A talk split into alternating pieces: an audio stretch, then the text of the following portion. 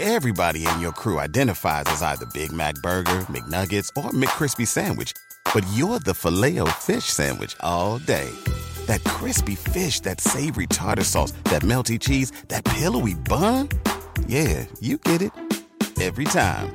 And if you love the filet of fish, right now you can catch two of the classics you love for just $6. Limited time only. Price and participation may vary. Cannot be combined with any other offer. Single item at regular price. Ba da ba ba ba. Every team, every topic, everywhere. This is Believe.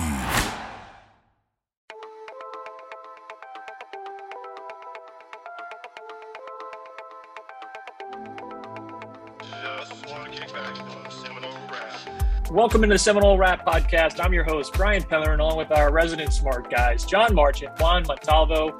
Plenty to talk about this week in college football, especially here in Florida with the Noles and Canes naming new leaders at the AD position, Miami.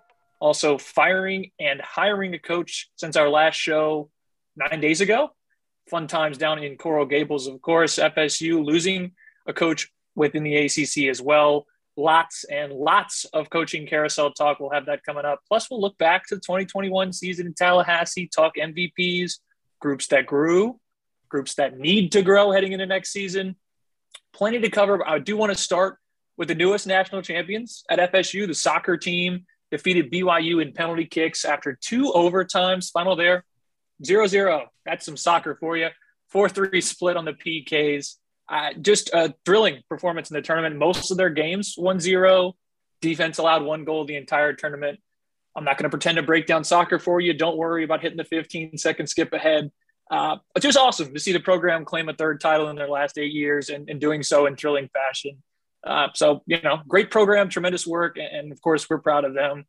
That uh, program certainly something that new AD Mike Alford won't have to change as he gets set to take over here. Of course, Alford announcement came out earlier today as the new athletic director at FSU, today being Thursday as we tape this.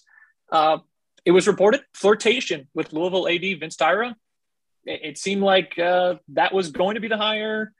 Last couple days, things have kind of shifted around, but we did eventually settle on Alford for this position. I guess keeping it in house per se. Uh, you know, Alford was serving as the president and CEO of the Seminole Booster Club. Guys, new head man in town. What do we think? Well, you know, he may be new, new, uh, new in the in the Moore Center, I guess technically speaking, but you know, he's obviously not new to to, to that FSU. Um, he's been here, I think, three years now since Andy Miller retired.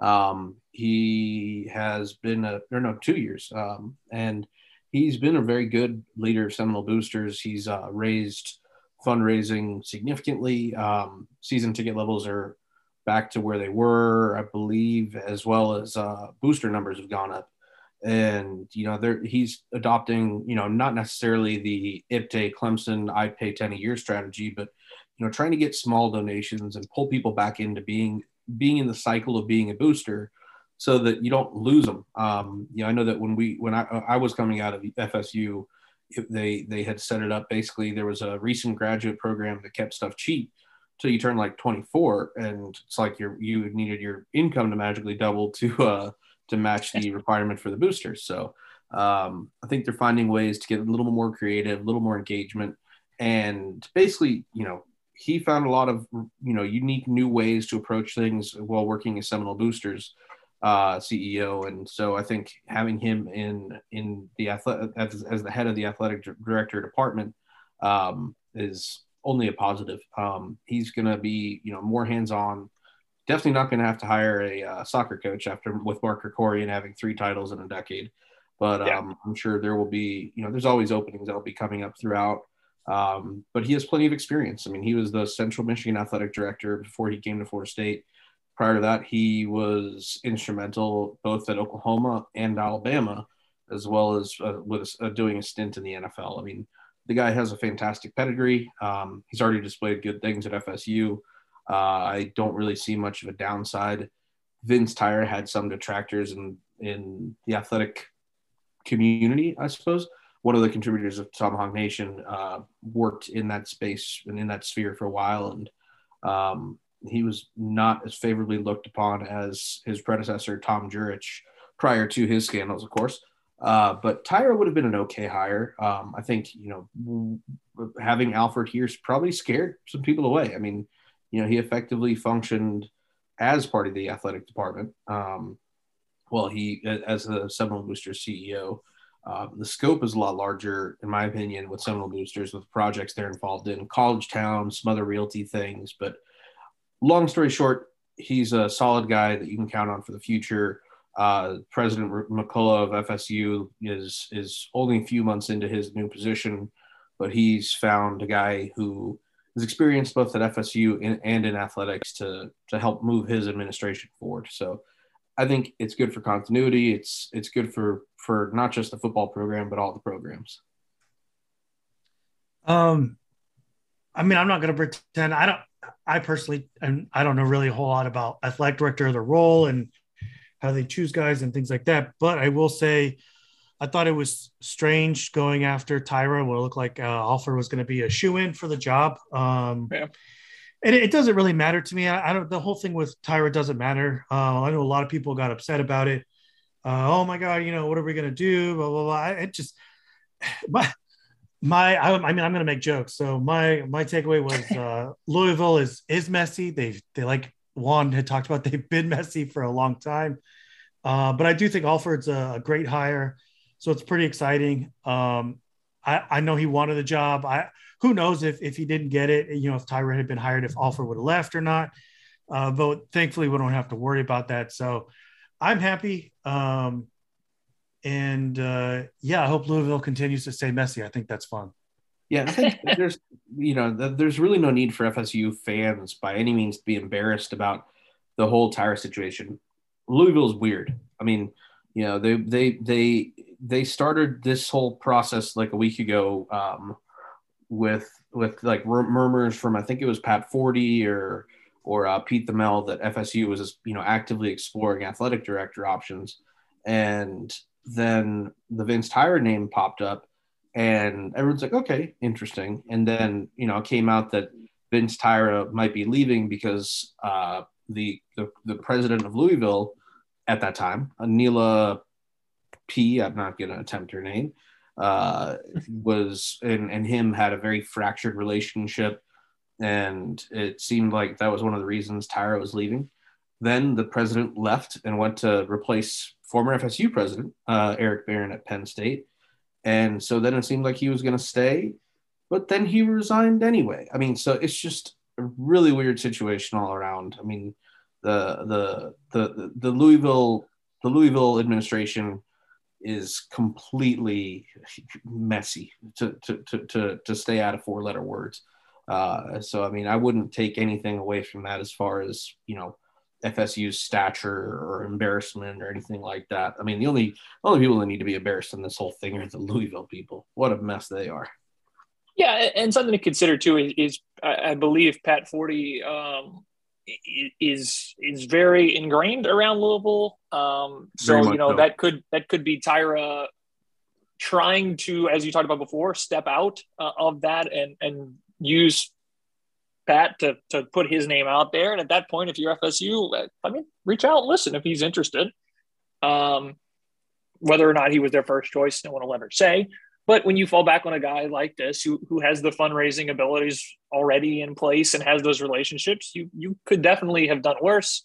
Um, and I have to do selfless promotion here for us. We do have a, a exclusive one on one from just four months ago uh, with Michael Alford. Uh, Knowles through and through did that one. You can find on our website. It's linked in our article about Alford hiring. So just go ahead and find that article. Scroll down to the bottom you can read it. Plenty of back and forth about fundraising, his time at Central Michigan, coming to FSU. He makes a joke about how much the weather is better. Uh, plenty to read, plenty to catch up on, and, and, you know he gives his opinion on his relationship with the athletic director at the time and, and the university as a whole. So, um, you know, if you want to hear about it and read more about it, there's plenty of it there for you. We talked about how um, Juan avoided the four-letter words there, so we avoid the the E rating, but the athletic director search in Miami and maybe the the football coach might need the four letter words. Uh, the Canes hiring Mario Cristobal from Oregon while still having Manny Diaz lined up and, and Dan Radakovich from Clemson as their athletic director. Uh, that news all coming in in the last week since we last taped as well. Cristobal, obviously the big splash name, but you you know I, I think they're also very happy to go to Clemson and and weaken that athletic department. It felt like a disaster, but you know if they get their guys, does it matter? Do you think this changes the way this the, the our perspective on the state of Florida as FSU tries to build their way out of it? I mean, I think it, it, it signals very clearly that not only do the Miami Hurricanes have intent, uh, they are, you know, they're going for it. Um, yeah. Know, they're pushing. I mean, they, uh, I think I sent a tweet to John about this the other, or yesterday or the day before. Um, but, you know, they're, they're, they're getting a lot of high profile visitors and to bring in high profile visitors for recruiting visits in college football uh, requires extracurricular financial activities.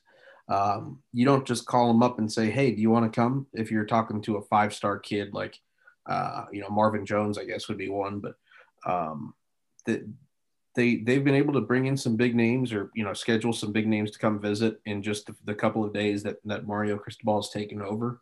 Um, they got their guy in Mario Cristobal. They got their guy in Dan uh, Radakovich, who was a very good uh, athletic director at Clemson as well as at Georgia Tech before that. Um, I mean, he's they, they uh they're you know serious now. Um, they have they clearly have money to spend, and they're serious about spending it. And at that at this point, unfortunately, it does look like they're making decent or good decisions with the money. Um, you know, I don't think Mario Cristobal is going to be like the last coach that came to a Big Three Florida school from from Oregon.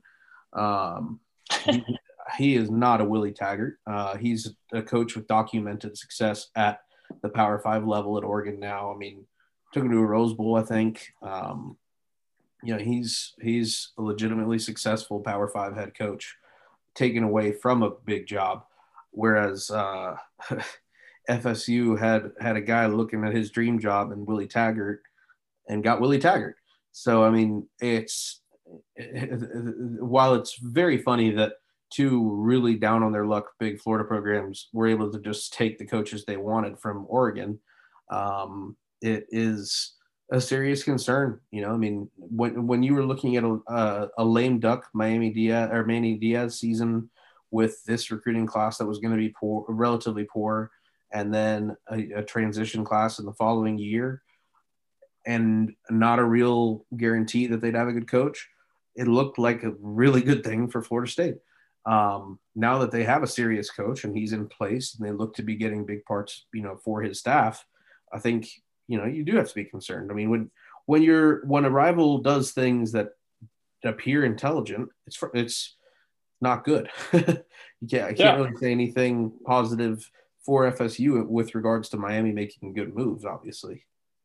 Yeah. And they get to do it with, with the, you know, with the guy that they clearly wanted, a guy who's been in the program as a player, as a grad assistant, and you know he went through the Nick Saban car wash, uh, the what do we call it, John? The the coaching rehab facility at, at Alabama. I mean, you know he he's been through it and, and is back now in charge. Where clearly they're going to give him all the power, and like we talked about, they we've said it before. We'll see. We'll believe that Miami's going to spend the money when they do.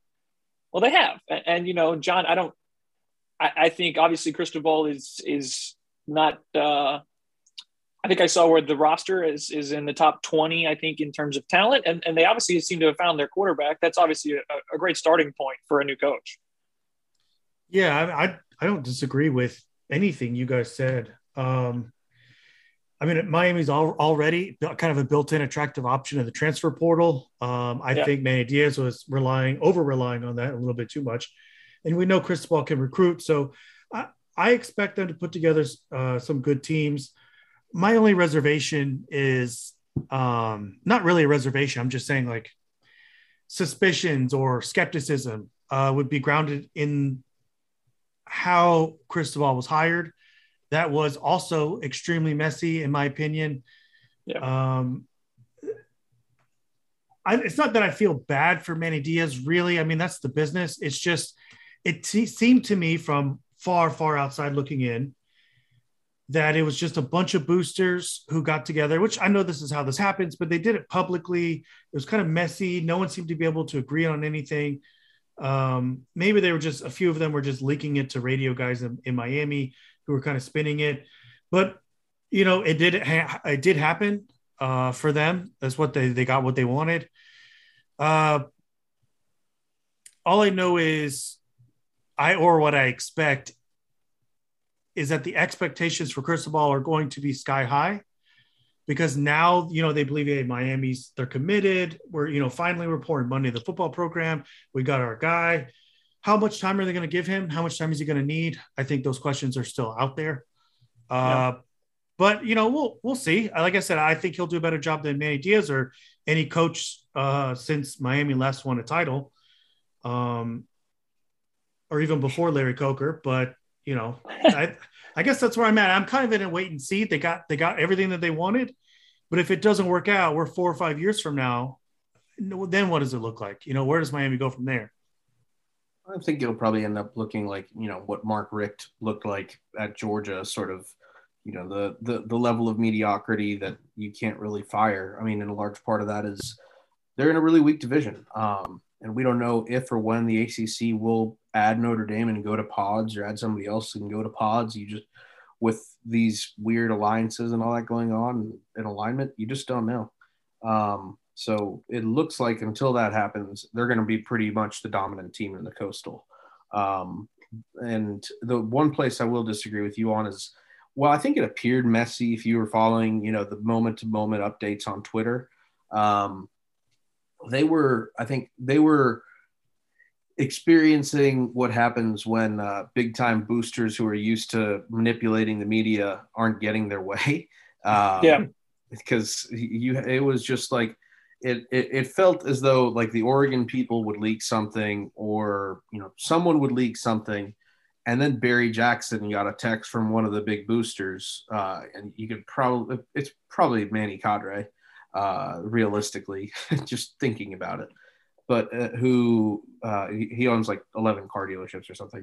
Anyway, um, getting getting getting annoyed about one of the ways something was being reported, sending a text to Barry Jackson, Florida Sports Buzz on Twitter, uh, Miami Herald guy, and Barry tweeting out there, um, the Miami side believes that blah blah blah. I mean, it might have as well have been the official Miami Hurricanes football Twitter account saying uh, they believe they they're they're they're waiting for Cristobal to be able to tell his team like that, let's say 12 hour period where it was like, okay, Cristobal's going to accept the job, but they haven't fired Manny yet.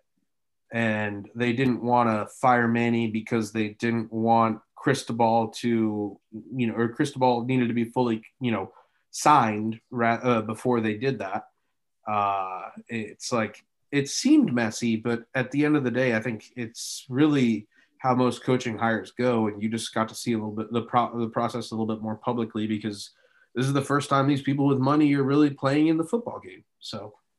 Yeah, and, and you know, I, I, brought it up a few times uh, that you know the executive producer for Le Batard Show, Mike Ryan Ruiz, has been saying for for a month now. I know he is a uh, I guess Golden Hurricane booster or whatever, and, and decided to to put information out there. And of course, he's as a homer as a homer can get. But you know, he had been saying for about a month now that they are in the works to hire Mario Cristobal. That was the plan, period, and whatever. And um, his his um, now that they've made the hire on on what had happened uh, with the messiness was there was a contingent in the board who felt that if they were going to put money into the program, they should give Manny the chance to use that money to, to basically we didn't support him well enough before. If we're going to put money in, we should give Manny the chance to use that money to succeed. But the larger contingent in the board said, if I'm putting the money in, we're going to get the right coach. I'm not waiting to see if this guy can figure it out with just a couple more dollars. And, and, that's where the divide money. came in. What was that? Scared money don't make money. Right. And and and like like we talked about, if you're going to end up making uh, the hires, and even if it ends up being a, a public mess. If you got your guys, does it matter? They got both the guys they were hoping for, and I think that helps. Well, I I don't think it was just going after their guy. I Miami's kind of been a laughing stock for a long time now. It's been 20 years since yeah. since they had a title. They didn't they didn't do this just to go get Mario Cristobal. They did this because they quote unquote want Miami to be back. as Yeah. we've always joked for the last 15 years that you know all these things came back before Miami. That's what they're really trying to buy here. And so we're talking. It's not just going to get Mario Cristobal. It's it's it's conference titles and playoff berths. So that and I know and maybe they'll get lucky because the playoff expansion will come right as you know maybe uh, Cristobal has their teams peaking. Hopefully, I think that's probably what they're hoping, and it's not a bad strategy. It's just uh, if he doesn't deliver on that, it's it's you know they'll be back right here. But the thing is, I, th- I think that the expectations they have there are not. Yes, they want to compete for championships, obviously at the level that that they did, you know, from 1983 to 2001 or whatever it was. But I, I'm I think there is maybe not in the fan base or the middle management of the the the Miami group or whatever you'd call it. Uh, but there's probably some rationality that you know they are somewhat geographically limited. I mean, they're they've got Orlando is the biggest uh, is the biggest city within a three hour drive. So I mean, you know, you have obviously the large population of South Florida, but you don't. It's a little bit different. I mean, they, they, they really have a long ways to go in terms of facilities to get to where they need to be to compete. They say they're going to do it.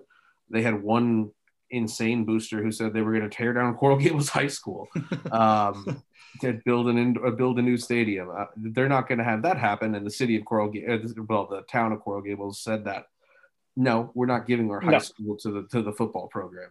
Um, but I mean, I think they'll be more patient with Mario Cristobal because he's he's a real Miami guy. Like Manny Diaz was a Florida State guy. I mean, at the end of Yeah. at the beginning of the day, like he started his coaching career as a video assistant for FSU and Chuck Amato uh, in the late 90s and into the early 2000s. Followed Chuck to NC State. Uh, you know, had a few jobs around that, but he never, you know, he he went undergrad to FSU. He coached at FSU. I mean, he was not a Miami guy. Mario Cristobal played at Miami. He's Went to Columbus, bro. assistant. I mean, he yeah, he he uh he would have worn a turnover chain if they had it back in his day. I'm sure. Yeah. I mean, he is a Miami guy. I mean, you know, Manny Diaz was the mayor's kid. This is the real, you know, son of the program, so to speak. So I think Yeah. he'll have that little extra, you know, leniency.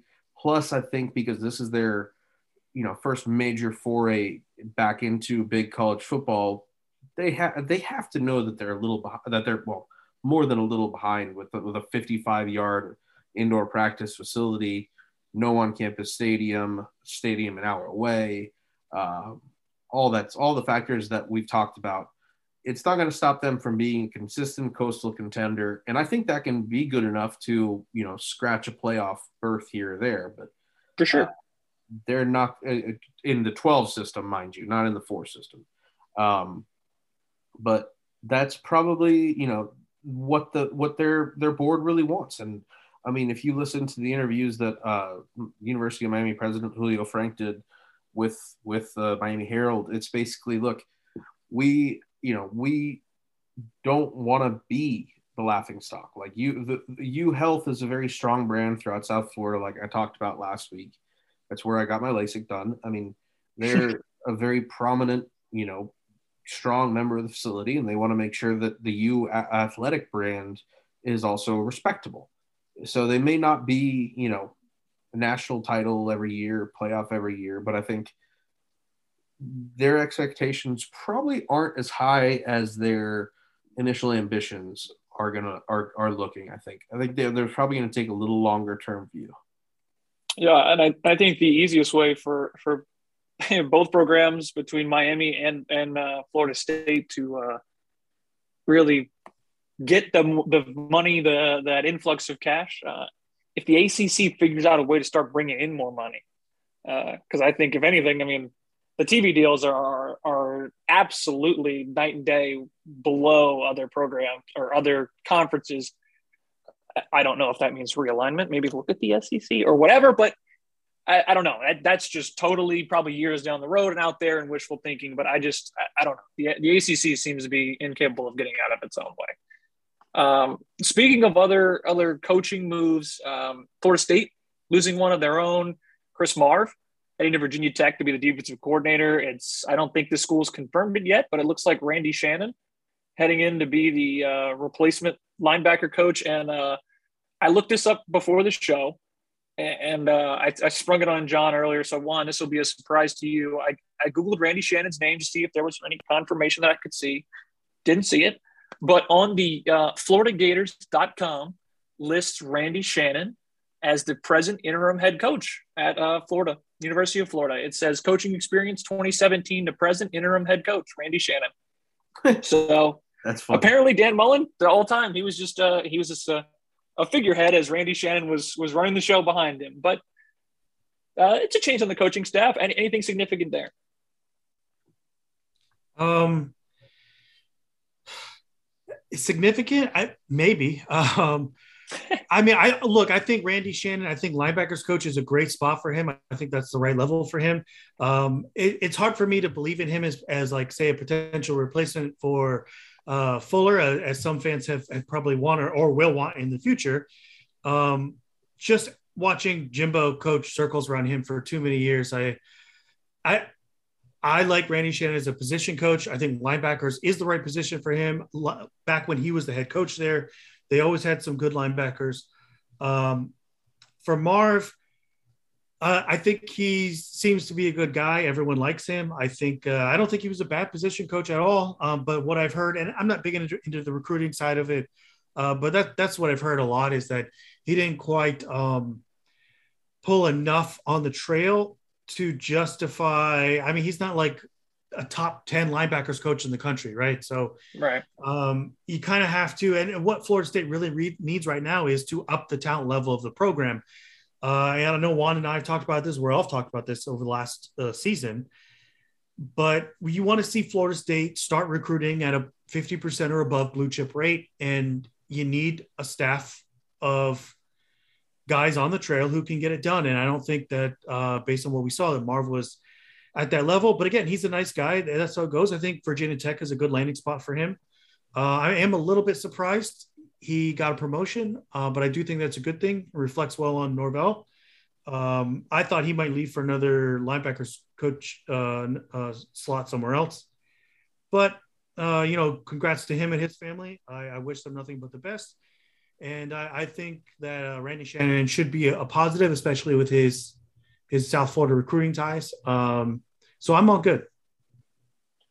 Yeah, I mean, I think uh, the real question for me here is if you're a Virginia Tech fan, um, and you know Brent Pry is considered by the football writers of the world to be a pretty good hire for them, and he just hired this guy to be your defensive coordinator. I mean, you know, look, um, no disrespect to Coach Marve himself as a person or anything, um, but he hasn't shown me anything where I would put him in the conversation, even for interim defensive coordinator, had uh, Adam Fuller been fired during the season or anything like that.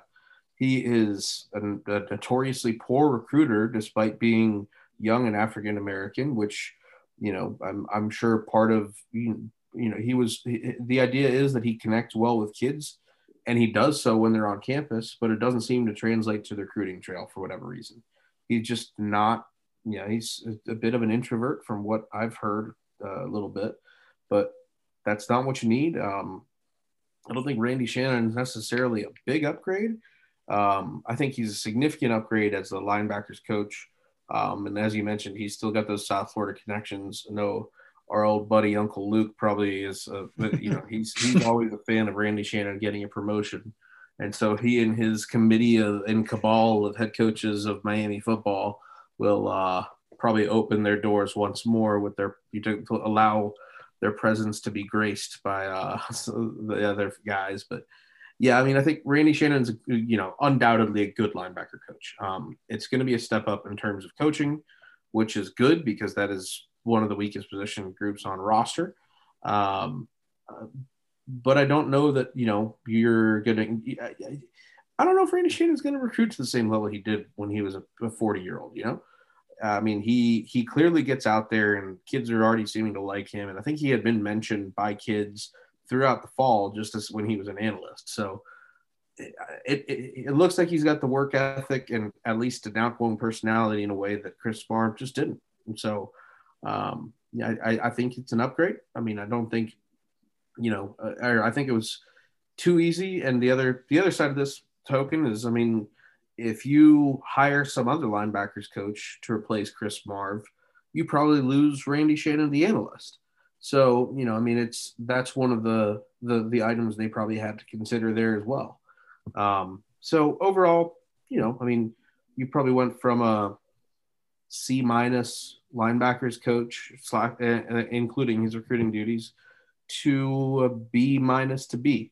You know, I mean, it's a, it's it's an upgrade. There's no doubt. For his uh, maybe reasoning for hiring Marve, uh, Pry did coach him. Marve was was a linebacker uh, under Pry when uh, James Franklin and that group were at Vanderbilt. It, it, that's kind of when. Then from there, uh, Marve became a defensive quality coach and whatnot at Vanderbilt. So I'm sure maybe he he looked at him as a leader at his time in Vanderbilt, and then felt that maybe could tie in well with his scheme and understood what he has going on as a coach. That that could be the tie there.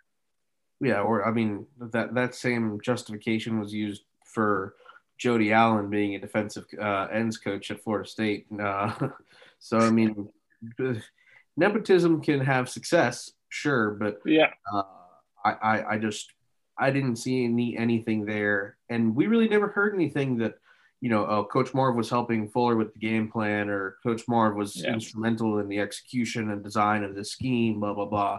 There just was never anything there that led me to believe, you know, he was the guy. So I don't know. Good for good for uh, Virginia Tech. Good for Coach Marve. I mean, it's obviously a big step up. He's he's only a couple years older than I am, and probably now makes at least forty times my salary. Um, so good for him. Um, probably good for Florida State, and hopefully good for Virginia Tech because that'll keep Miami down a little bit. Yeah, and um, of course, you know, uh, it's not just the coaches moving around. We are we are seeing a lot of players. Uh, it's transfer portal and recruiting season. Uh, obviously, I think we'll probably talk more recruiting next week on the show. We've got a lot of guys that are either committed, well, I guess committed or, or, or considering or offered, I guess would be the correct word, given my recruiting brain on for Florida State, who are supposed to announce their commitment in the next week. So I think that'll be something we can touch on then. But it's the, it's transfer portal time, um, and, and obviously we've got six guys from the program: Jalen uh, Goss, Goss, Goss. I don't know. Uh, a couple of offensive linemen, few linebackers, tight end, defensive tackle. Not many guys I think that make a big difference in the grand scheme of things. Uh, and a couple linebackers declaring for the draft. Kalen Brooks and Emmett Rice saying they're going NFL. Um, and then returning, maybe the big one is defensive tackle Robert Cooper. Uh, you know, keeping you with some depth as you lose your your two DNs there. I, I, don't think there's anything major. Are there any major names we're looking for? Uh, maybe uh, guys to watch in the transfer portal right now would be Mycah Pittman, receiver from Oregon. He's he's out there transferring. He's supposed to be visiting campus this weekend, uh, and also defensive end Jared Verse. He's from Albany. Um, he's also visiting this weekend. He, he's kind of that guy that maybe they could look at to fill in some of that Keir Thomas, Jermaine Johnson type stuff. He's not obviously to that pedigree where they're coming from SEC programs, but something to keep an eye on here uh, in the next week or so if you're looking around. Anything stand out to you guys to look at, or, or are we ready to move on to kind of looking back to 2021? I'd like to see if if um, Julian Armella, if they can if they can actually bring him in. I mean, he if they if they can get him to sign early, I think they have a pretty good chance of keeping him. He's going to be coming in, and he's he's a guy that is you know his recruiting ranking has probably fallen since his you know emergence as like a sophomore two years ago because um, he was just a big guy early on and did really nicely. But you know it'd be nice to pick up an alumni uh, blue chip legacy uh, offensive lineman. He may not be the tackle we all expected one or two years ago, but you know I mean it's it it'd still be really nice to get him. I mean, and obviously can't can't can't go on enough about their, them having needs at offensive lineman, receiver, and defensive end now that they've lost Jermaine Tom, uh, Johnson and and Keir Thomas. So, uh, yeah, I mean, I think Azareye'h Thomas coming in would be a great athlete, but really the other the other three we just discussed uh, that includes Jared Verse, the defensive end from Albany. Those are really the guys that I would I would you know if I had to throw away one to take three, it would be it would be uh, Azareye'h Thomas. Unfortunately, it's just where we are. Yeah. Um, I mean, I don't. Again, I'm not really a recruiting guy. I I guess I'll take the the ten thousand foot view like I like I usually do. Um, again, I I think the only goal here is fifty percent flip over. I I heard something like they they're expecting maybe attrition of 25 guys or somewhere in that area, maybe even more maybe trying to get a waiver to uh, sign up to 30 or, or, whatever that was. So look, as much as you can flip it as possible, you got to, you know, um, you still had the last classes of, of Jimbo Fisher on the books last season. Uh, obviously Willie Taggart's classes, um, a lot of those guys are starting, but the, the big chunks of, of his classes just didn't really do much. You got to wipe those guys off the books. And again, get up to 50% of blue chip recruiting. You're going to have to do that for several years in a row to flip this roster. It's going to take time.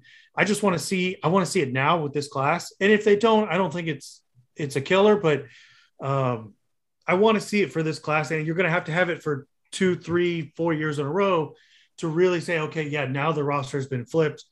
Um, but getting you know some of the kids out who aren't going to contribute is obviously net plus, even if you have to rely heavily on the portal for the next uh, two more classes. Um, but like Juan was saying, you know, replace the defensive ends because Keir Thomas and Jermaine Johnson are going to be enormous losses. You're not really going to be, be able to replace them, uh, but you do what you can. And uh, again, just hit your recruiting target. And I think Florida State will still, you know, be on track. Yeah, and I think something to consider. You know, I mean, where we're at in college football, you're going to see a lot of transfers. I wouldn't look up and, and see, you know, if you see a, a handful of guys' names and you're like, oh my god, it seems like the whole roster is transferring. It's okay it's just where college football is at this point. You know, a lot of teams are seeing guys transfer. It's just, it's all right. They'll get replaced. There'll be new guys. We'll move on. Okay. Well, I'm going to list the guys who are currently planning to leave FSU at this point, real quick. And Got it. You're gonna, you you guys are gonna play a little game here. You're gonna try to point, you point out the theme I'm going for. Okay. Offensive tackle Jalen Goss going pro in something other than sports. Offensive guard Ira Henry going pro in something other than sports. Linebacker DeCalon Brooks going pro in something other than sports. Tight end Carter Boatwright. Guess what he's doing? Something pro and other than sports. Same thing I'm doing. He's gonna be probably hosting a podcast, Florida State podcast, in a couple years, I guess. Jaleel McRae has a the potential for a career in something other than sports, but he overran that play too.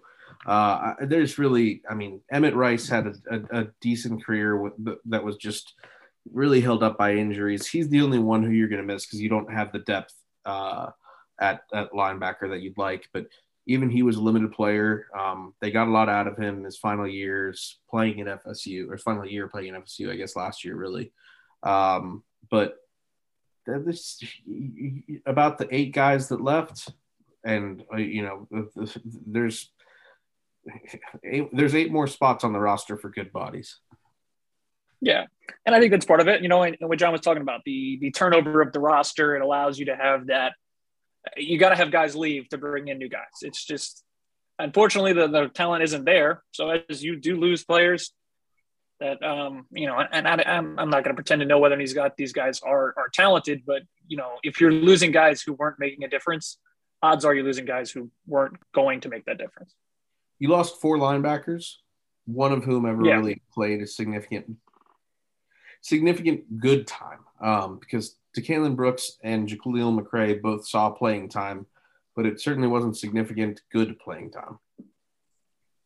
Right, and I apologize to I saw someone's tweet and I can't attribute it to because I forgot who tweeted it out, but somebody um, on the FSU beat had tweeted that I think if you get the kind of attrition that we're talking about here, there's a chance that going into next season, about 70, I think it was, uh, 70 players out of the 85 scholarship could be all guys that Norvell has signed. And that's fantastic. But at the same time, it's still not the talent level that you want to achieve at Florida State. So even though I think that speaks more to flipping the culture, which I think a lot of that happened this year, finally. We've been talking about that for three seasons. Um, that's what it goes to having Norvell's standard and the culture and the things that he wants and the kids that he wants to bring in, but you're still going to have to raise the talent level, and that's just going to take more time. Yeah, I completely agree with you. And, and John and I have talked about this a lot. and you know the the, the blue chip ratio of, of 50% blue chips per class is always a good um, uh, a, a, good view of where a team is. But one thing that 24 uh, 7 has done very well is they've done a team talent composite, which basically takes all the players that are currently on roster. Because, okay, you sign 50% of the blue chips, you're going to get some attrition, uh, of, of course. Um, but I mean, if you go to a place like Alabama, they have, you know, of the 85 scholarships they have on roster, uh, obviously Nick Saban recruited all 85. You know, Florida State's got a long way to go just in that aspect. Um, but 74 of those 85 blue uh, players are blue chips. Like it is laughably absurd. I mean, just how good that roster is. Um, you know, for for reference, Florida State has t- just 29 blue chip players on uh, uh, uh on the roster right now. Um, that puts them at like 20th in current talent, which is really not good. I mean, for reference, you know, Miami has 45 blue chip players, uh, which is over half their roster. Florida has 56. They're both top 15 teams in that respect. So you got a long way to go to catch up to your rivals. I mean, it, it, and you know, losing losing talent, losing losing untalented players uh, through attrition is not the end of the world. So it's just a matter of, like you said, John, who he brings in, and and to get to that point where half your roster stays blue chips, you've got to sign that fifty percent consistently. I mean, you right. need probably to have to have and retain 45, uh, 45 blue chip players over a four year cycle. So, you know, that's 12 a class roughly. Uh, so uh, it's going to be tough to, to do. I mean, it takes it's it takes it takes fifty percent for four years to get to fifty percent. It takes you know seventy five percent to get to fifty you know to to to to fifty percent in two years. You know what I mean? Right. Yeah. And, and unfortunately, they're, they you know we talk about those guys are the ones who are transferring or or trying to go pro, but there are you know you are losing seniors like Jermaine Johnson and, and Keir Thomas who will make a huge difference. I'm sure they'll come up quite a bit in this last segment, we're doing a season recap. There's no Brian's bets because the bowl season's coming. Also, if you're interested in that, we are going to do a bowl pick 'em. I got to write up that article and let you guys know everything. But let's look back at the season that was 2021 for the Seminoles. Obviously, five and seven. But I want to kind of look just position player by player, and, and I want to start with the MVP. And John, one, I'll let you guys flip a coin and decide who goes first here. Who do you think was the most important player most valuable player, I guess I should say, for Florida State this year. So um, I want to be clear. Has yeah. it failed? Uh, tails never fails. tails. Uh, ah, there you go. Radio. I defer. You go first. Okay. Okay. So, um, I just want to be clear. I'm like my MVP is Jordan Travis. I want to be clear though. I do not believe that he was the best player on the team, but to me, he was uh, its most valuable player. Um, just what he gave to the offense.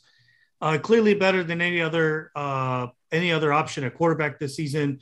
Uh, that was clear. All the numbers backed that up. Uh, you know, when you get to even half of the season, the sample size was large enough. McKenzie Milton just wasn't um, who we thought. You know, and that was always a gamble, but you know, did pay off. It's all right.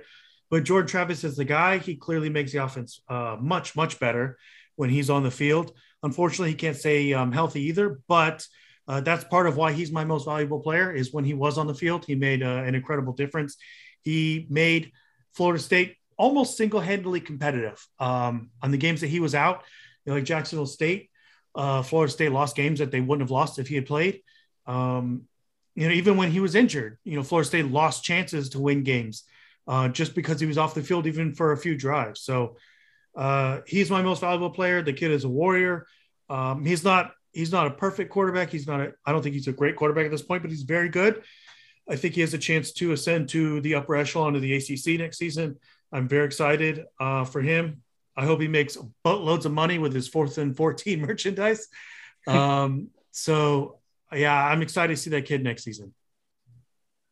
Yeah, I mean, uh, there's no doubt Jordan had a really good year, but look, Jermaine Johnson, I mean, he's he's I, th- I think he's got his second uh, official All American award, and he's going to undoubtedly be a consensus All American.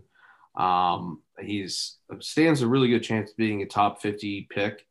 uh, in, in the draft, and he was probably the best defensive end we've seen at FSU since Brian Burns, since Brian Burns for sure, but I think probably since shoot who uh I think I would say Bjorn Werner. I mean, you know, he's probably the best guy you've had the last 10 years at that position. He's that good, in my opinion. Um, and so I think it's hard to underestimate just I'm sorry, it's hard to overestimate just how much a defensive end who can impact the quarterback does for a team. Um, interior pressure obviously is even better. I mean, Timmy Jernigan was one, one, of, the most disruptive players in college football when he was at Florida State.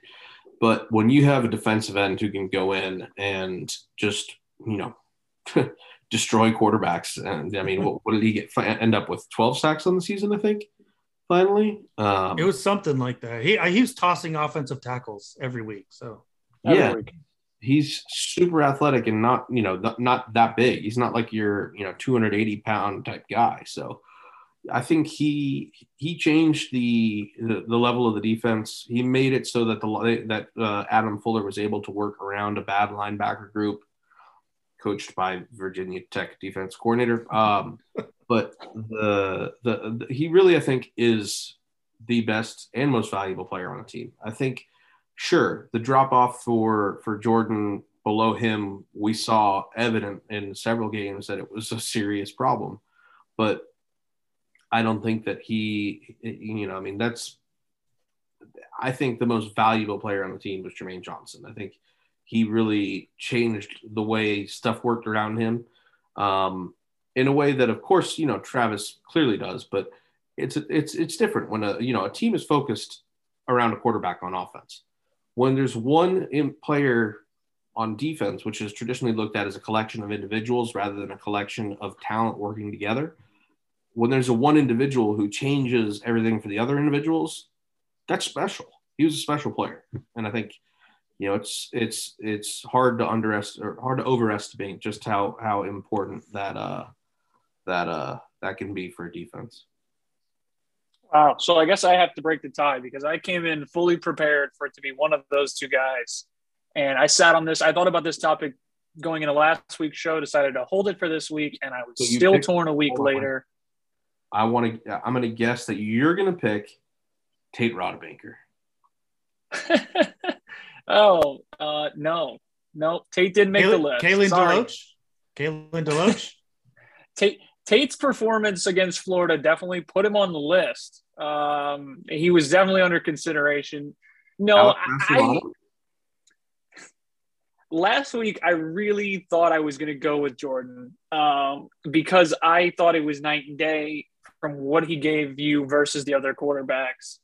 Um, but as the time has gone on, I, have trended towards Jermaine Johnson, and, and I'm going to go with him for what you for what you said. One, I think when you look back years from now, and the story of this team is going to be uh, the, the growth of Jordan Travis and the ability. I mean, if you get to six and six this year, I think you look back and go, boy, Jermaine Johnson carried a defense too. I mean, obviously, Keir Thomas was a huge help, but that defensive pass rush works a lot of ways where you got to have one strong guy on the other side and the other dude just picks up slack. You know, and, and obviously Keir is great, but the level that Jermaine gave you, I, I'll go there.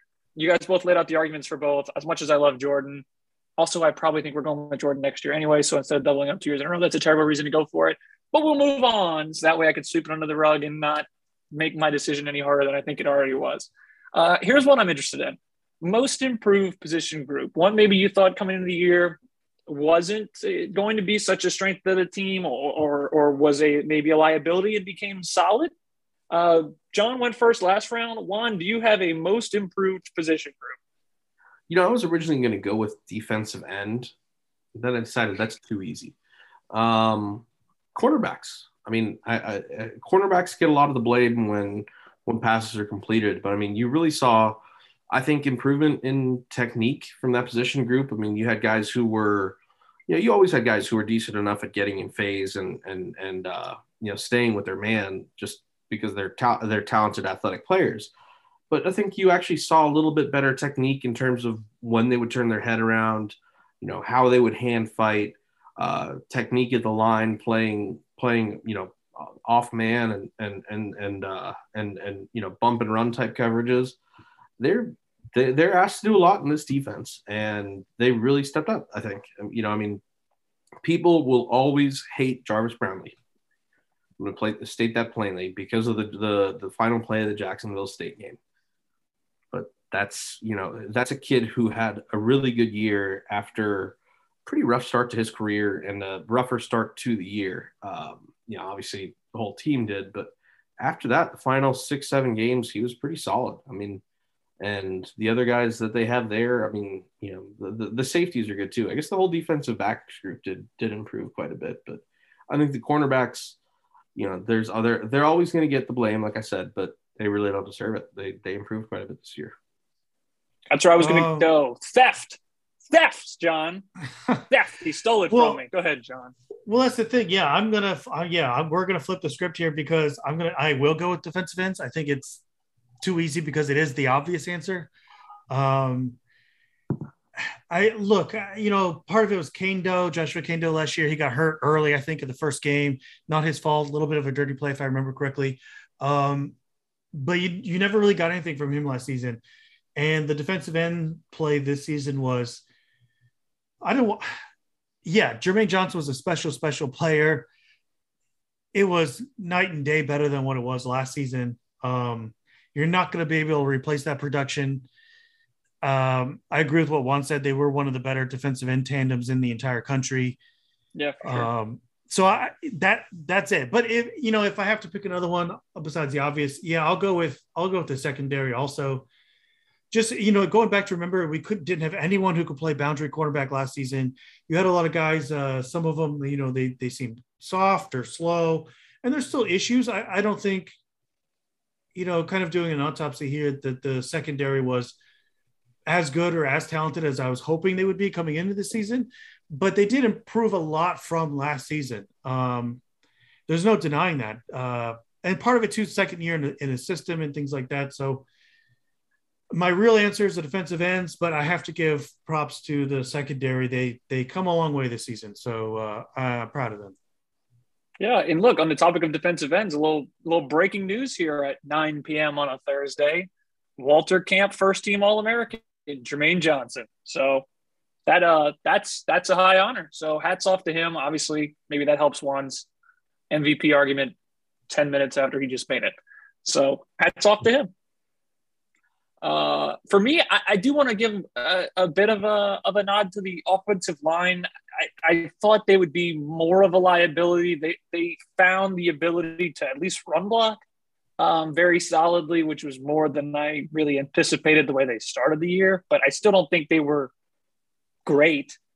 Um, but they were okay to solid, maybe if you want to go that way. So that'd be my only other consideration. Yeah, I'm gonna I'm gonna go ahead and and and take a steaming poop on your your decision here. um, there, the, if you if you look at the difference when they were running the ball with Jordan Travis in the game versus uh, Tate Rodemaker or McKenzie Milton in the game, yeah, it was drastic. Um, and you know, obviously Jordan Travis is arguably the, the a, a top three running quarterback in college football. Um, but he also it's just the extra body that he provides, they're not able to block without that. And obviously, a lot of teams, you know, obviously do that now, period, just because it's effective. But I mean, I think they they were improved, eh, but they were they were a good run blocking line last year with Travis too. So to me, it's it's a question of were they that much better? No, I think they actually were a bit of a a letdown to me because I saw what they were able to do in run blocking and you know how they were finally able to get to use them. But yeah, I mean, they weren't a letdown, obviously, and they were improved. But I think yeah. uh, you, you can't you can't you can't use that answer seriously. Well, my, my only thought was was all preseason. The conversation was this is going to be the drastic liability of the team. If they're going to move the ball at all, they're going to do it in spite of the offensive line. They didn't do it because of the offensive line but I just didn't think they were a, a, a massive hindrance to their ability to move the ball. They were a problem, but maybe not as bad of a problem as as I kind of thought. Yeah, no, and the other thing is, you know they were they weren't so bad that the defensive linemen got worse from having to practice against them. Right. Um, yeah. there's some there's some folks out there who think that you can't make a productive defensive lineman if you have a bad bad offensive line. Uh, Keir Thomas, Jermaine Johnson, Bjorn Werner, and Brandon Jenkins all have something to say about that. So, well, there you go. Uh, so, thank you for being good enough to make the guys better in practice. Uh, last one for you. So much that you make the defensive line worse. Yes, exactly. Stop. Don't make the guys worse. Thank you for that. Um, I'll go first on this one. My last one, position group most that need this offseason uh, that needs to be addressed. I, I think it's, I don't know. You could really go. I think anywhere other than other than quarterback. I guess running backs are fine. Um, I, I, think it has to be wide receiver. Uh, you've got to get somebody who can make plays. Hopefully, if it's John's guy, M- Malik McClain takes a step forward, but you've got to find somebody who can create space and, and be a a a YAC threat. Uh, be someone who can just be open for quick hitting passes. You couldn't find anybody when you needed it to, to make a difference. So I would say you've got to find a receiver. And I, and I think that's where you can look to the portal. Maybe Michael Pittman is that guy if it works out. Um, but yeah, they, they've got to find somebody. What do you guys think? What's, what's the group you want to see addressed most seriously this offseason? Oh man. Um, so many right? to choose from. Anywhere but quarterback um, one, I would say, be, just purely on numbers, um, they need to bring in a good a, a good amount of offensive linemen.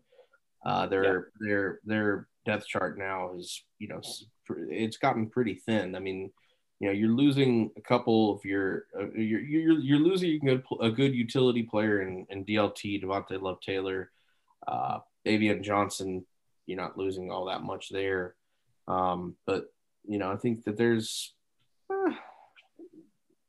there's there's a need to replace bodies at this point on the offensive line, and I think that's really the key um, because depth was one of the biggest issues. There is, you know, whenever whenever Baveon Johnson had to play at center, things got pretty bad quickly. Um, so,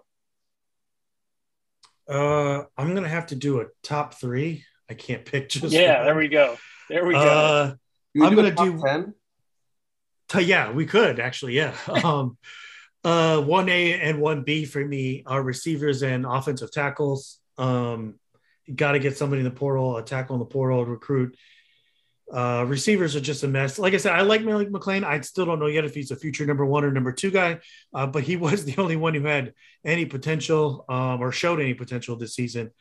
Um, I know there's some young guys too that Norvell's recruited, like Joshua Burrell, uh, could maybe do something next year. Jackson West, maybe tight end. We, we see something, but you got to it's just both of those rooms they got to do something um, and then number three for me would be uh, the linebackers. Uh, you, you got to get some more kids. I really liked Kalen DeLoach's development this season especially in the second half. But you need you need some more kids that can run. Um, i know there's been some speculation maybe maybe they look at moving lundy down to defensive end edge rusher edge defender something like that. But you need you need a couple guys who can run sideline to sideline and cover. Um, yeah, those are my those are my top three. I I mean, look, here's the other two. We can do a top ten. Let's let's keep it going. Number four, you, uh, you need some defensive ends. Number five, yeah. you need some you need some safeties. Number six, can we can we get a boundary, a lockdown boundary corner? You know, it's just you can keep going on and on. Um, but yeah, there's definitely a priority list. There's a couple roster spots, uh, position groups that were not close to Florida State territory. I think obviously the worst was receivers. They were the worst or second worst position group um, in the ACC. So long way to go. Um, but like I said, it should improve. I, oh, here's the other thing about transfers too. I will say too. I remember someone pointing out that some of them like Jermaine Johnson and other guys, they didn't come till December or till January or February, um, like that. So uh, you got to be patient. It won't just be December. So. Yeah, that's a great point. I think it was uh, the latest one that made a difference this year. I think was was Dillan Gibbons didn't come until maybe April. Yeah. So I, you know, you've got a lot of time there where where the transfers can still happen, and, and you know, you can have guys end up popping in in in, in the summer too. Really, when it comes down to it, uh, there's plenty of opportunity for guys to come in if it works out that way. Um, you know, obviously the week to watch for is this next week, as it seems like a lot of guys are putting their name out there, plus recruiting happening. We could see a big change in the roster at that point.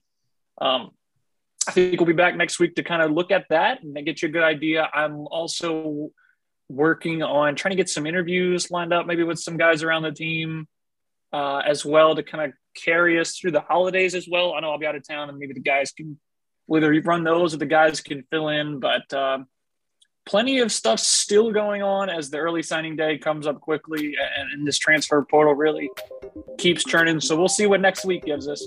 But for Brian, John, and Juan, that is a